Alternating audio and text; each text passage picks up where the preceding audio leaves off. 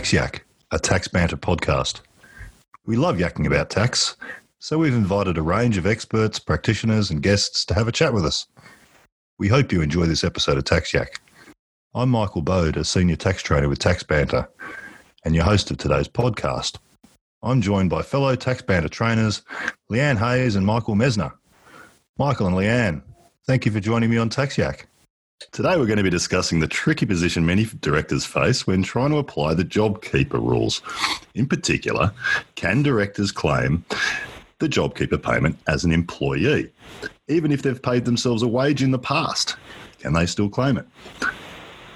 If they're an employee, they may get much more stimulus assistance than otherwise. So, what gives? So, Michael, I understand you have a bee in your bonnet about the definition of an employee when we're talking about business participants in inverted commas. What's your problem? Thank you very much for um, this introduction, Michael, and thank you very much for taking some time to be on this podcast with me. And the same goes for Lee, obviously, whose opinion we highly appreciate. Look, we had a lot of discussions internally at TaxBanter about who is actually an employee. And my personal um, point that I want to raise is just the legislative instrument for the JobKeeper, Section 12.1a, that says an individual is the eligible business participant for an entity for a fortnight if the individual is not employed by the entity at any time in the fortnight.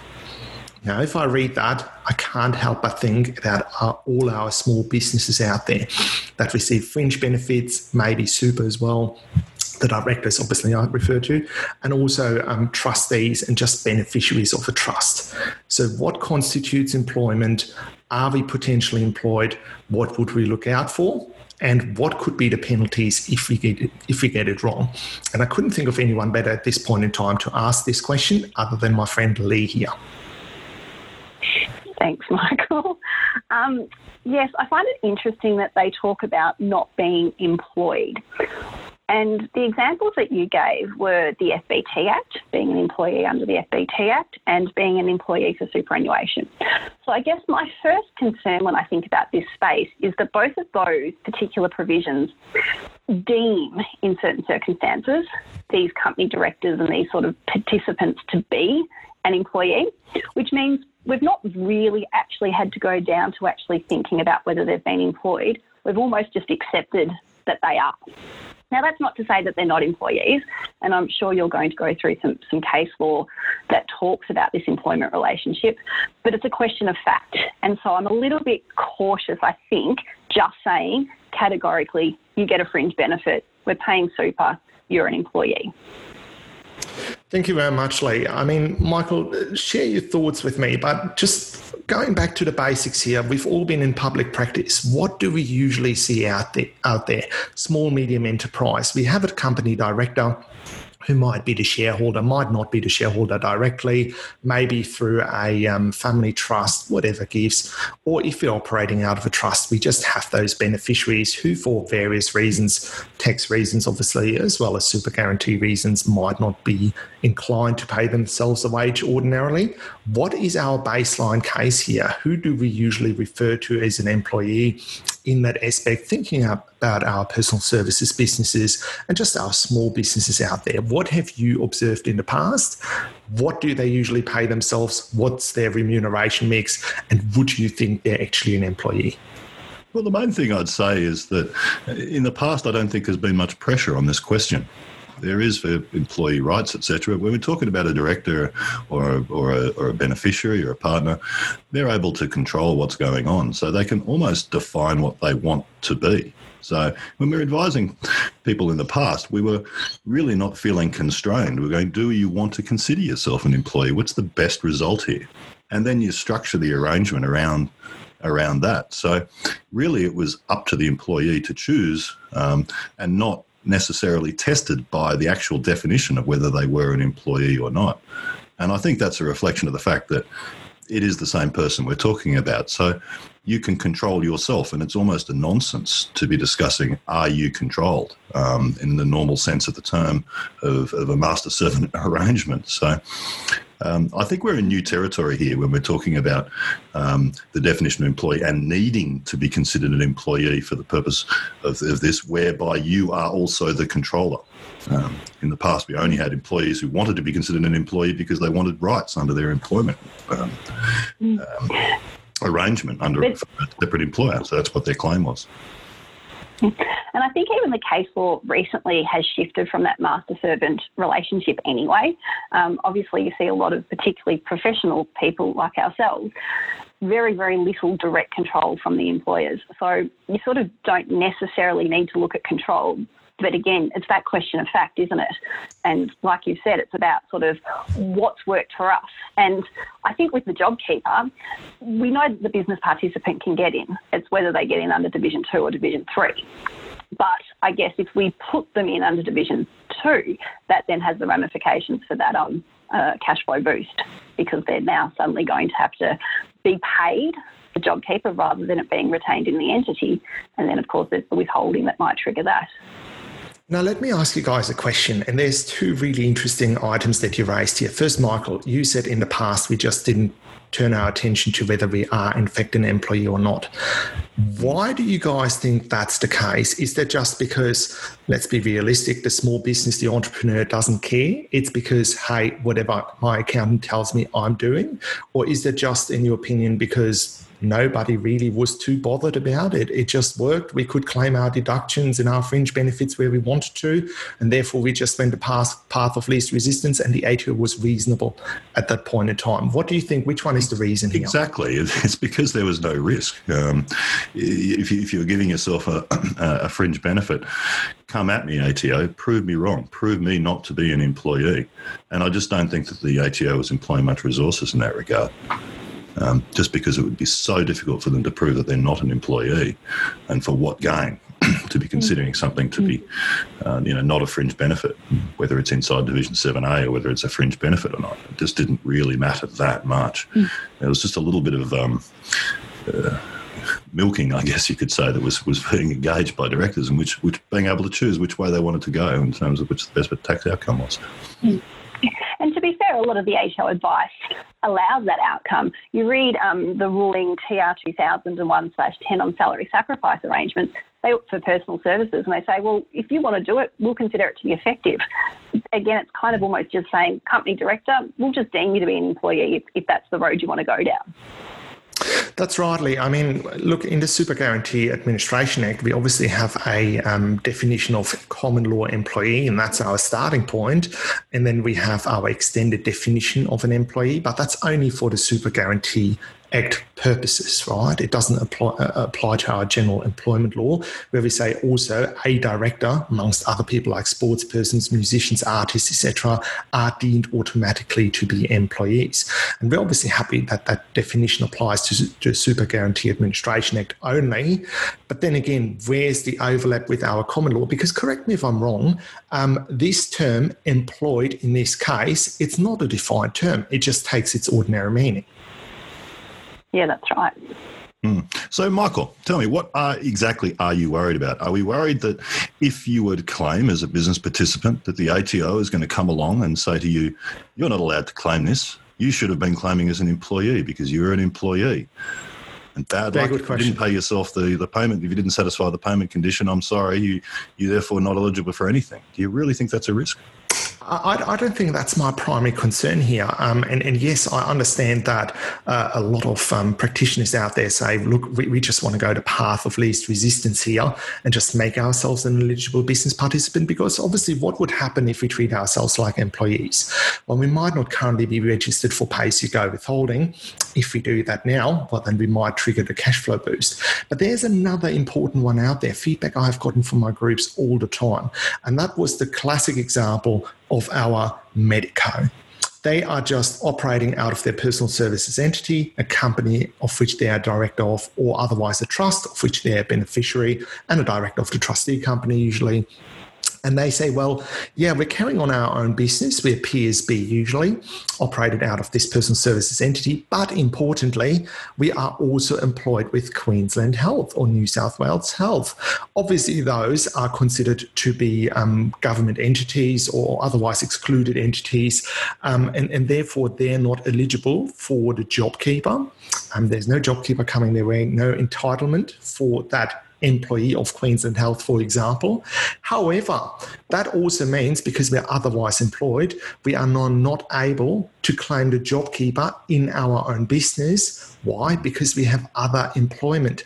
Now, if we were an employee under Division 2 in our own business, that makes our own business eligible to receive the JobKeeper. And we have another issue here as an eligible business participant because we're excluded if we are employed, otherwise employed by another entity during the fortnight under the legislation. So if we're then employed with Queensland Health, well, then we can't get JobKeeper as an eligible business participant in our business here. And though their billings might be down by a significant degree. I've heard about a vascular surgeon in Sydney, and his billings actually from his private practice were down by 85%. So clearly they would or should potentially have an entitlement towards the JobKeeper. So we can get around this limitation by making them an employee. Mm.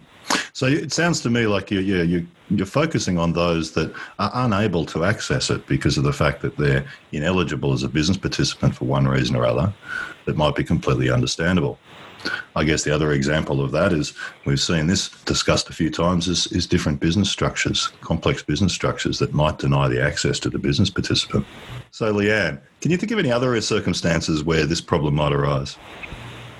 Well, it could arise, I guess, if we've got two eligible business participants. Of course, the legislation, these rules only allow a business to have one eligible business participant that can get the JobKeeper. But if they're the ones that are salary sacrificing the car, for example, and we argue they're an employee, or they may in fact be an employee, then both these business participants, employees get in under Division 2 and they both can access the JobKeeper. So I think it could just be a, a situation of, of just the number of people that can access it. These sound like very common scenarios. So there must be a lot of people out there that are stuck in exactly this situation. That's right. Oh, and that's absolutely. my primary concern. Yeah. Mm. there's a lot of debate going on out there about, about what it is, and you certainly read the cases. And I think the problem is most of these cases looking at whether you're an employee or not, these company directors, whether they're an employee or not. It's actually fair work. So you actually end up in, in those rules because, you know, tax, it's not really as big an issue up until this point because we've just got deeming rules that say, oh, well, if you're not actually an employee, we're just going to treat you as one for super or for a FBT or whatever it is. And that's a really good comment, Lee. And I just want to jump in here and give my five cents worth of knowledge because I agreed with your position a couple of days ago. I found most of my references in Fair Work Law. And when I refer to Fair Work, work Law, um, there, there's a couple of cases out there, for example, central property groups and the likes. And, and that they those key cases really told us that a director who is not a non-executive director is an employee. A non executive director here is obviously the kind who gets paid a small director's fee, rocks up to the board meetings, has the beef pies and the cake, and votes yes and no, and that's about it. But again, we have to go back to our small businesses here, and I don't agree that that's what our directors are. Our directors are executive directors. And if you ever think about it, whether they're a vascular surgeon or vending machine operator, what governs their director relationship? And obviously, the same thing translates again to our trustees. For our directors, we refer to the contract between the director and the company, and that is the Corporations Act and it's the company constitution. That outlines our director's duties. Now, I dare to go out on a limb here, and I'm going to say that none of our clients' company constitutions here have any requirement for a director to be actually chopping off legs, stitching up blood vessels, taking inventory in a vending machine, stocking up the van, driving out there, stocking the vending machine, repairing the vending machine, and the likes. And the same could obviously be said for a trustee. There's usually nothing in a trustee that says the trustee of the vending machine trading trust has to restock the machines on an ongoing basis. So I, for this, argue for this reason, argue that there's something else other than our director's duties here. And then this is not covered by our activity as a director. So if it's not the activity as a director, what is it possibly? And that's where I'm going to refer to TR 2010 slash 1, paragraph 249. And I hope you allow me to read this out. The ATO in a binding ruling here says, consequently, it will be obvious that a person is engaged in an employment activity when they are physically carrying out the obligations and duties of the job or work. And this is the fact I'm referring to here stocking the vending machine, amputating legs, stitching up blood vessels. That is literally, as the commissioner describes it, an employment activity because they're physically here, carrying it out. This ruling is talking about superannuation guarantee. So, what they're saying there is that these guys should be considered an employee for the purposes of superannuation guarantee. So, they're trying to ensure that super is paid. So they have an agenda there. So they want to find an employee in this circumstance. Might they change their position if the shoe was on the other foot and it was the other way around? And they're actually eligible for a significant grant by being considered an employee. I know that it should be an immutable principle, but perhaps the view, the perspective could could achieve a different result. I hear you, Michael, hmm. but I just want to continue that right up in this paragraph Carry 249 further down, it actually says a common law employee will be engaged in the activity while they remain employed. It's a question of fact here. And let's be clear again I mean, it is still not our director's duties. Employment takes its meaning under common law. So, again, what is that activity of restocking the vending machine here or, or stitching up some blood vessels? I don't think it's a director's duty. So, what is it then? So, what do the courts say, Michael? What do we think that the courts might interpret this position as? Well, I had a look at um, Kelly versus the Commissioner and also at um, Williams J in the Federal Commissioner of Taxation versus Dixon 1952. And there were some clear guidelines here on ordinary income cases, employment income cases. So we're talking proper tax law here.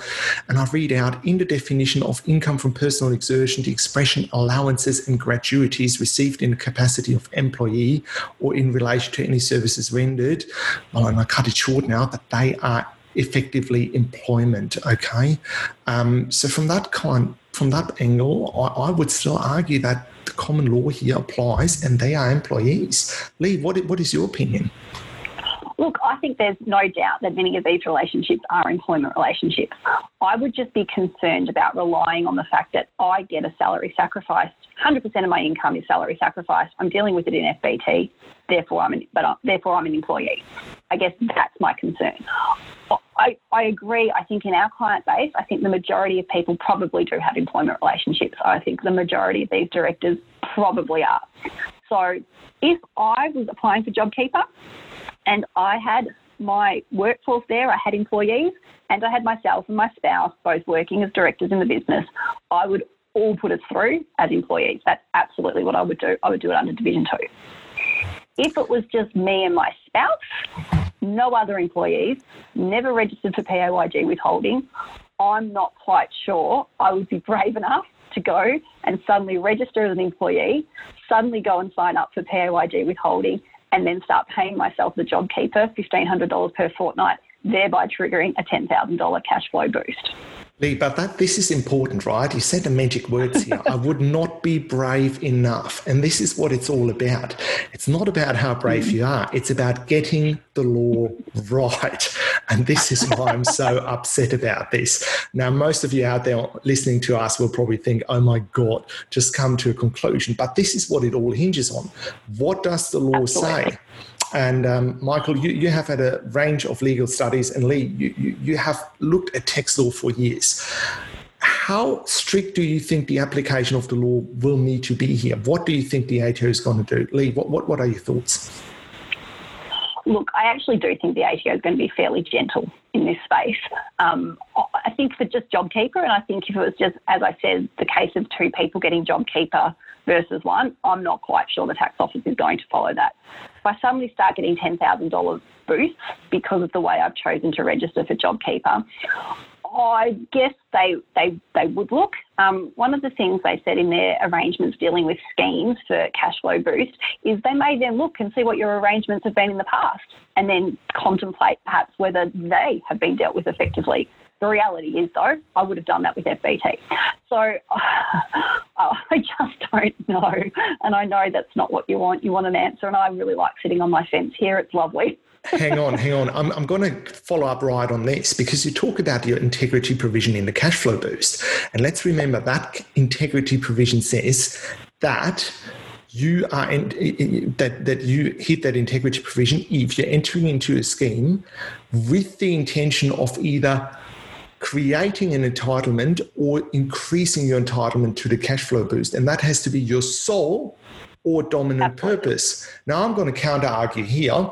Well, clearly, probably not my sole purpose, but my dominant purpose, more than 50%, which rules out the integrity provision here under the cash flow boost. My dominant purpose is not to get the cash flow boost, but to get a JobKeeper in the first place and also to obviously apply the law correctly because we can't Absolutely. be an eligible business participant if we are also an employee of the entity in the fortnight.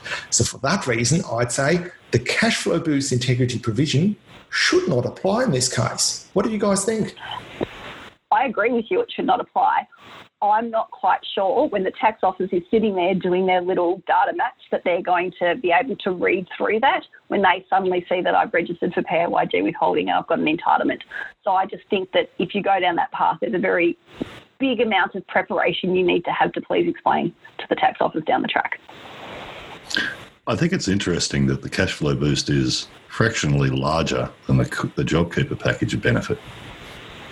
And I wonder whether you would mm. be arguable that the $20,000, which would be slightly more, would potentially be considered by a reasonable person to be the dominant purpose when the other benefit was only about 18. But what Michael, do you say to that one, Michael? Sorry, sorry. Right away, my alarm bells start ringing here because we need to look at tax. While the cash flow boost is non-assessable, non-exempt income, i.e., it is twenty thousand dollars non-assessable, non-exempt income.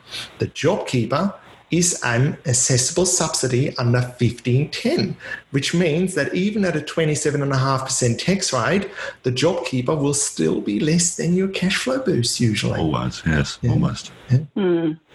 Mm. I have to correct myself here, actually, thinking about it.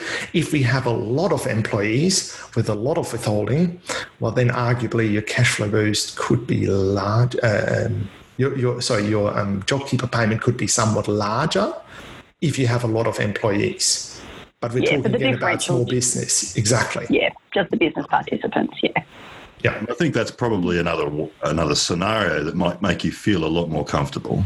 Um, and Leanne, oh, absolutely, has alluded to this was was if you've got a whole bunch of employees and you're a drop in the pond, you're probably not going to, from a detection risk perspective, at least you're not going to show up as much.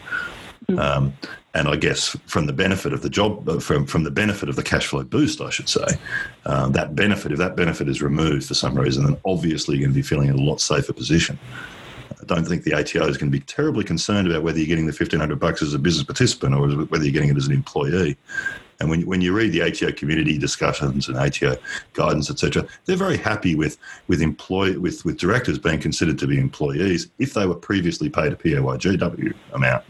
So, mm. I mean, their attitude is, is if you've previously been part of the PAYGD system, then you're an employee, and therefore carry on, you're an employee. If, if not, then you're an eligible business participant. They haven't considered circumstances like the car being packaged uh, uh and people yeah. That, that, may actually take a more uh, a different position to the ATO in the, in the fact that they're saying, well, hang on, okay, if I'm not um, uh, eligible as a business participant, can I? And the ATO, I don't think has definitively answered this in any of their commentary. No. I'll take I'll take it one step further though. So let's say you go with, down the path of the eligible business participant, and then for whatever reason you get pulled up for a random audit. Even though I think the risk is lower potentially, but again we have nothing to hide. We have good work papers. We have put down. We have a reasonably arguable position. We have our case law on hand, and the ATO comes along and says, "Oh, so what you're saying is you are an eligible business participant." So clearly, for that reason, you were not employed by that entity during the fortnight. Then why did you give yourself that exempt fringe benefit, which you're not entitled to because you're not an employee. That's what you're saying. No, but I think you are entitled to it because the FBT Act will treat you as an employee, and being treated as an employee is quite different to actually being one. Why does it treat us as an employee? I'm, yeah, sorry. Why does it treat us as an employee? I, I, actually somewhat agree, uh, or quite strongly agree with you, Lee. But tell us why. Tell our listeners why um, that's the case. now I have to find the relevant provisions of the. Um, uh, in, relate, in the FBT Act, it actually defines employment as also relating to um, the holding of an office, etc. Um, yeah, so definition of employment says in relation to a person means the holding of any office or appointment, provision of functions, the engaging of any work, etc., um, and that will result in the person being treated as an employee. So I think it just it, it, that's sort of the, the link there. I've paraphrased a little bit. Thank you, Lee. And, and this is important because it is a very wide approach. It, it, captures a lot of activities, which obviously the word in itself, you need to be actively engaged or actively involved in the business. That's a term from the JobKeeper legislation, which pretty much fits right into that description you just gave us. Yeah, and I think it's current employee as well that gets us there. So there's a couple of things. Obviously, to get a fringe benefit, you need to be employed, but you also need to be um, the benefit benefit needs to be in respect of that employment. So there is a, a little bit more than just deeming, but certainly. Um, Leanne yeah. feels fairly comfortable that we're not going to lose our fringe benefit exempt treatment. No. Um, and so it throws that back to Michael Mesner. I throw back another one and say, so if, if we go along and say, if, if we consider to be an employee, we think we're considered to be an employee and then we start paying ourselves wages. We're a sole director, we've got no other employees at all, and we pay ourselves our wage in June. And then the ATO comes along and says, Well, actually, you weren't an employee back on the 1st of March. You've started paying yourself a wage, and we consider you to have started employment relationship as of that date of that first start of that first payment. So, as of 30th of March, when you started all this, you actually are, are no longer going to be eligible uh, as a business participant because you became an employee then. And you are no longer eligible, you were never eligible as an employee because you were not an employee on the 1st of March. So therefore, you can't get it under either. There's a doomsday scenario for you. It is a doomsday scenario, but again, it's about the intention of both entities, the employer and the employee. And just that we change the, the way and shape our remuneration takes doesn't mean that um, we, we have ceased or started an employment relationship. I mean, I'm referring here to Hochstrasser versus Mayes, 1958, uh, a Queen's Bench case. And it basically says that um, it, in, a, in a scenario where um, money is not paid to employees in their capacity as employees, and they work for no consideration other than their services, um, but they're paid on a separate collateral contact as entered in between them and the employer, um, that is still employment. And that's important because there is something coming our way in lieu of that salary. Um, maybe a trust distribution at the end, maybe a dividend, who knows. But the important thing is that we have to remember these are extraordinary times we are all uncertain about how our business is going to perform in the next not even three months, maybe even only in the next month. Um, what is our cash flow going to look like? And if then the employee says, hang on, employer, I'm happy to get my trust distribution at the end or my dividend, whatever it is. But right now, I need to put food on the table for my children. I need to have certainty. And that's why I want a fixed wage. And also, I want to manage my cash flow. I don't want to deal with installments. There's just too much risk in it. Please do put me on salaries and wages with pay as you go withholding to allow me to do my budgeting. And I think, given the current economic circumstances, that is not that unreasonable a request. Yeah, but the problem is, I think you've done that today, and today is not the 1st of March. Well, it was my intention on the 1st of March. the fact that I do it today, look, again, what was my intention on the 1st of March? Anything I do today obviously only documents that, right? I mean, I am aware that we need to have met the wage condition if we want to deem ourselves an employee. Um, in the first two JobKeeper fortnights, we had until the 10th of May in order to do that. But we would hope, and, and, and mm. most of our clients out there, if they've got a good accountant, which our loyal listeners are, they would have taken care of all of that by the 10th of May, no doubt. Mm. Perhaps. so, guys, let me ask you then where are we with this? How are we going to prepare for any ATO action? What's our preferred course of action? Where do we go if we need further assistance? What do we look out for? Well, the first thing I think we haven't discussed is is is that the, the PCG on uh, the integrity provisions. And, and, the, and the outcome of that was, of course, that if you are genuinely suffering from this, then we're not more likely to look at you hard. If you genuinely have third party employees that have been maintained as a result of this payment, then we're not going to look at you. So I think that means that those that actually have genuine employees in their organisation are going to feel a lot more comfortable and those that have genuinely suffered and can show a genuine re- reduction in their turnover or, or suffering in, in some way, shape, or form, uh, been affected adversely, I guess you could say. I, I think they will be a lot more comfortable. Uh, so I, I, think you'd agree with that one, Michael.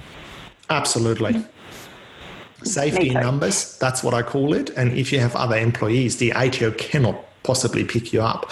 And, and so just to, to add this there, actually, um, Michael, we spoke obviously a lot of offline about this topic. And we have to be clear to our listeners here. We've got two elements of risk here. Number one is our compliance risk that we applied the law incorrectly. We didn't have a reasonable, uh, reasonably arguable position.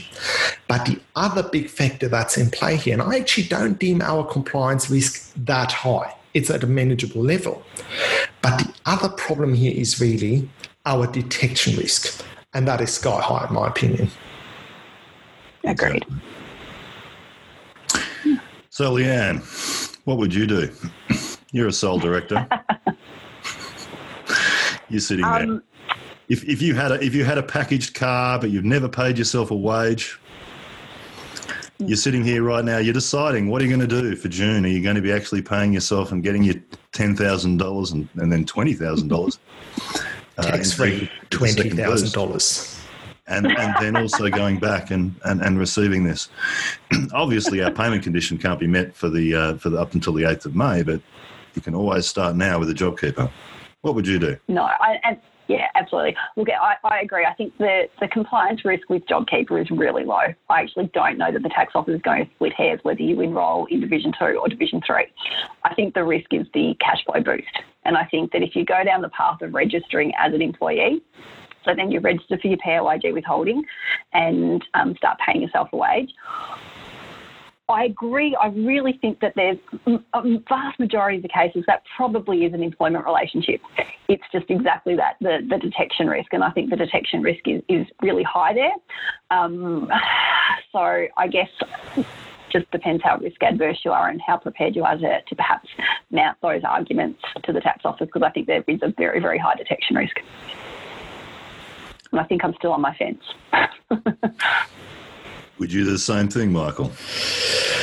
It's a tough question. As a registered tax agent, um, the heart obviously says absolutely go for gold, go big, or go home. At the same time, I'm aware you need to manage that risk in your practice.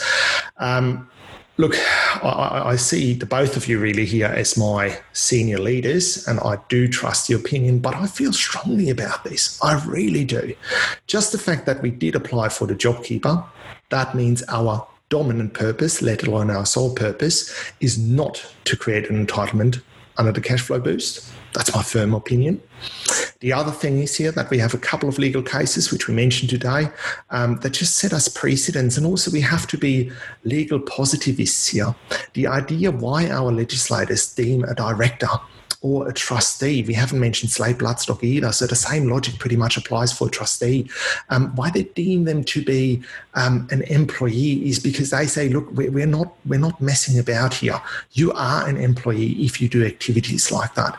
So what would I do? I would just maintain proper work papers. I would document everything in minute detail, the reasoning why I derived that outcome. I would argue, therefore, I have a reasonably arguable position that means I'm somewhat legally protected as a practitioner. And if I'm really concerned um, that I have exposure here, um, obviously I would disclose this to my client, give them an option. What do you want to do? Give them all the information. But importantly, I'd probably also get a second opinion. That's really important. Mm. Get a second opinion from another registered tax agent or from a lawyer. And obviously, our colleagues here at Webb Martin Consulting are always happy to help out. But the idea is if you get a second opinion, you as a registered tax agent are legally protected yourself. You have gotten that advice from another agent and therefore you're off the hook. And that, I think, in this case is a very powerful proposition because how many clients do you have who are subject to the JobKeeper and potentially the cash flow boost as a result? The answer is a lot of them. You have generated the fees, and then if you just get that second opinion from another accountant, then you buy that literally as an insurance policy. Funny enough, a couple of my groups have said to me also we make sure we, we offer our clients Audit Shield. Just be careful on that front because it turns out Audit Shield is actually not covering JobKeeper. And for that reason, there's no point telling our clients maybe buy this to protect yourselves if there's no coverage here. But yeah, do your homework. And I'd be bold and, and argue it and see how it goes with the ATO. And, and just my final comment on this, pretty much for now, is just that do you really think the ATO would rock up and say, no, we you have to pay back the JobKeeper, we will issue penalties, where a small business went to their accountant, the accountant had a reasonably arguable position, and then there might be the newspaper headline small business who went to their accountant mate turned insolvent by the ATO because of unclear guidelines in the JobKeeper legislation. The ATO wouldn't want to do this and they'd probably say, look, you did your homework. We don't quite agree with you, but let's just move on because this is a one off item, right? We're not going to have the cash flow boost every year now going forward. And for that reason, I think they just move on if you've done your homework here. So we have Michael that'd do it, and Leanne who wouldn't. Casting vote. and I think, and I think I've always been expressing my view that I'd be very nervous about changing my wages, and, and which making me eligible for the for the for the boost. Um, but uh, yeah, for my mind, I think I think the truth is often in the middle, or we will never know the truth in this one. Uh, at least it'll take a long time. But uh, if you have a genuine reduction in your turnover, you are genuinely suffering, uh, and you can you could stand up in, in in the tribunal and bang your fist on the table and demand that you you there was good reason for you to be eligible. Uh, and I think that's more more to the point when you were if you were actually asked by an ATO auditor, if that was your genuine position and you could support that, then I think you're going to have a lot more uh, leeway to be able to do what you do. The, the other option, I guess, we haven't mentioned is is going in a la Michael Mesner, just going for gold and claiming the whole lot, paying yourself the wage, getting your boost, but then also going back to the ATO and communicating with them.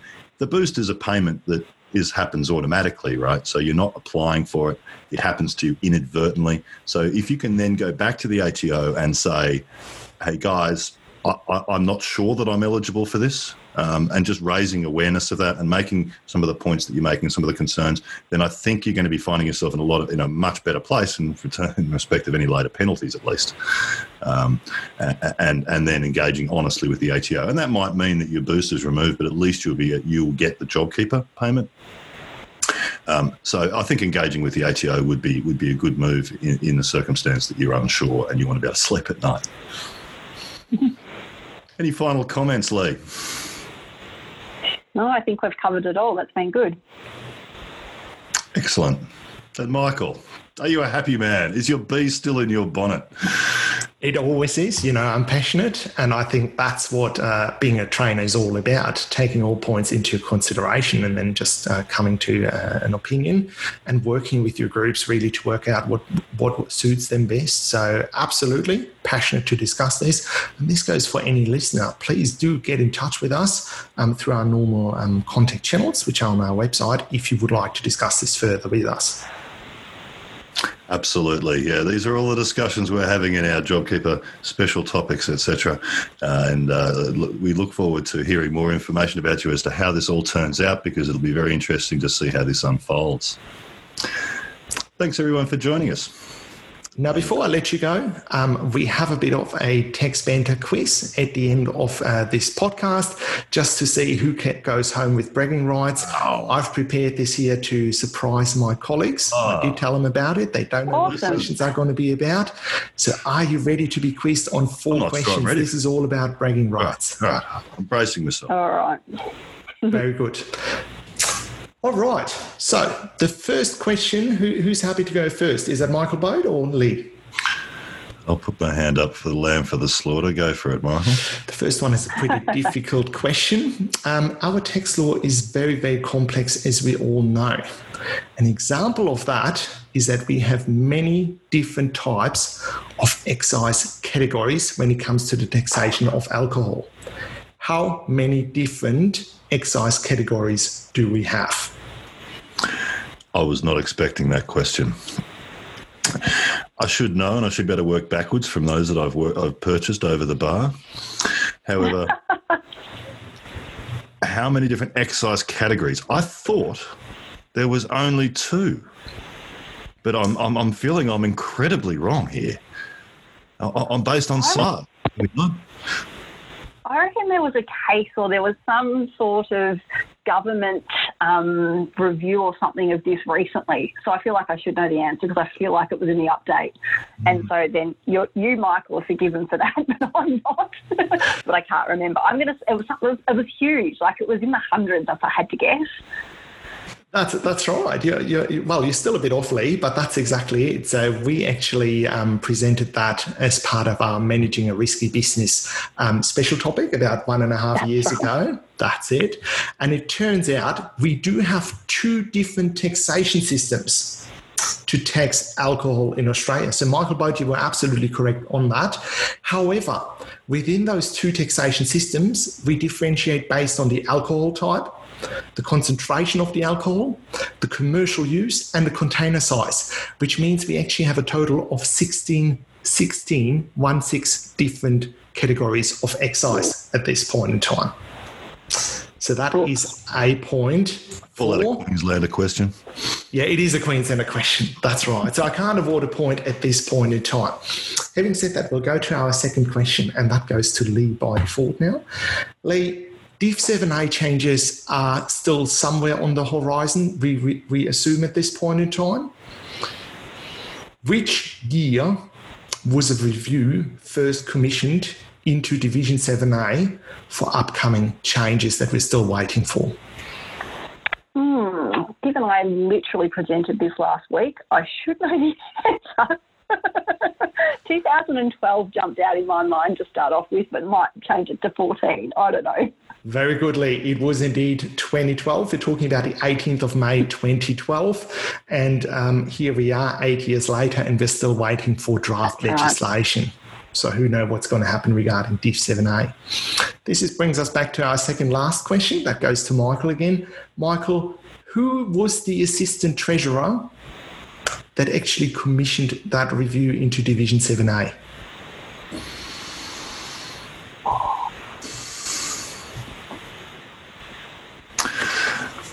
Why, why is Leanne getting the easy questions and I'm getting the hard one? the assistant treasurer at that time. So I, I, it's Wayne, it must be Wayne Swan's assistant, right? Is That's that right. what we're talking about? That's right. I, I don't know. I'm, I'm, I'm embarrassed to admit I don't know. I don't know who that was. Lee, any thoughts? No, no, not going to not going to jump in. The slides said assistant treasurer. yeah, I added that into our slides. It was indeed David Bradbury. Good attempt from both of you. So Lee is still leading 1 0, which brings us to our last question. And the last question is probably an easy one for us since we're tax trainers. What is going to be the tax rate for an individual taxpayer in the 2025 financial year on income that is up to 180,000 once we're over the 19% margin rate here? What will be our tax rate? I just don't know. Michael, time to redeem 30. yourself. Redeem yourself. 30, you say? Michael? no, I copied Michael. I'm saying 30. It is going to be 30%, obviously, plus Medicare, provided our income tax cuts still go ahead. Very good, guys. I'd call this a proper draw. Thank you very much for taking part in this quiz, and I hope everyone on the line had a bit of fun thinking about those as well. If indeed you had four out of four on this one, get in touch with us. We might need another tax trainer. Thank you, Michael. Thank you, Leanne. And thank you, everybody out there. And hope you enjoyed that and learned something and look forward to hearing you again. Thanks for listening to this episode of Tax Yak. I've been chatting with fellow Tax Banter trainers Michael Mesner and Leanne Hayes. If you'd like to connect with us on social media, you can find Tax Banter on LinkedIn and Twitter. Let us know your take on episodes or suggest future topics or guests. You can also get us get us on the uh, Tax Yak team on email at podcast at taxbanter.com.au and find our regular blog articles at taxbanter.com.au slash banter dash blog. If you're enjoying our podcast, please take a moment to rate and write a review for the show wherever you are. It'll help improve the profile of the show, and we look forward to uh, hearing any of your thoughts. We look forward to you joining us next time.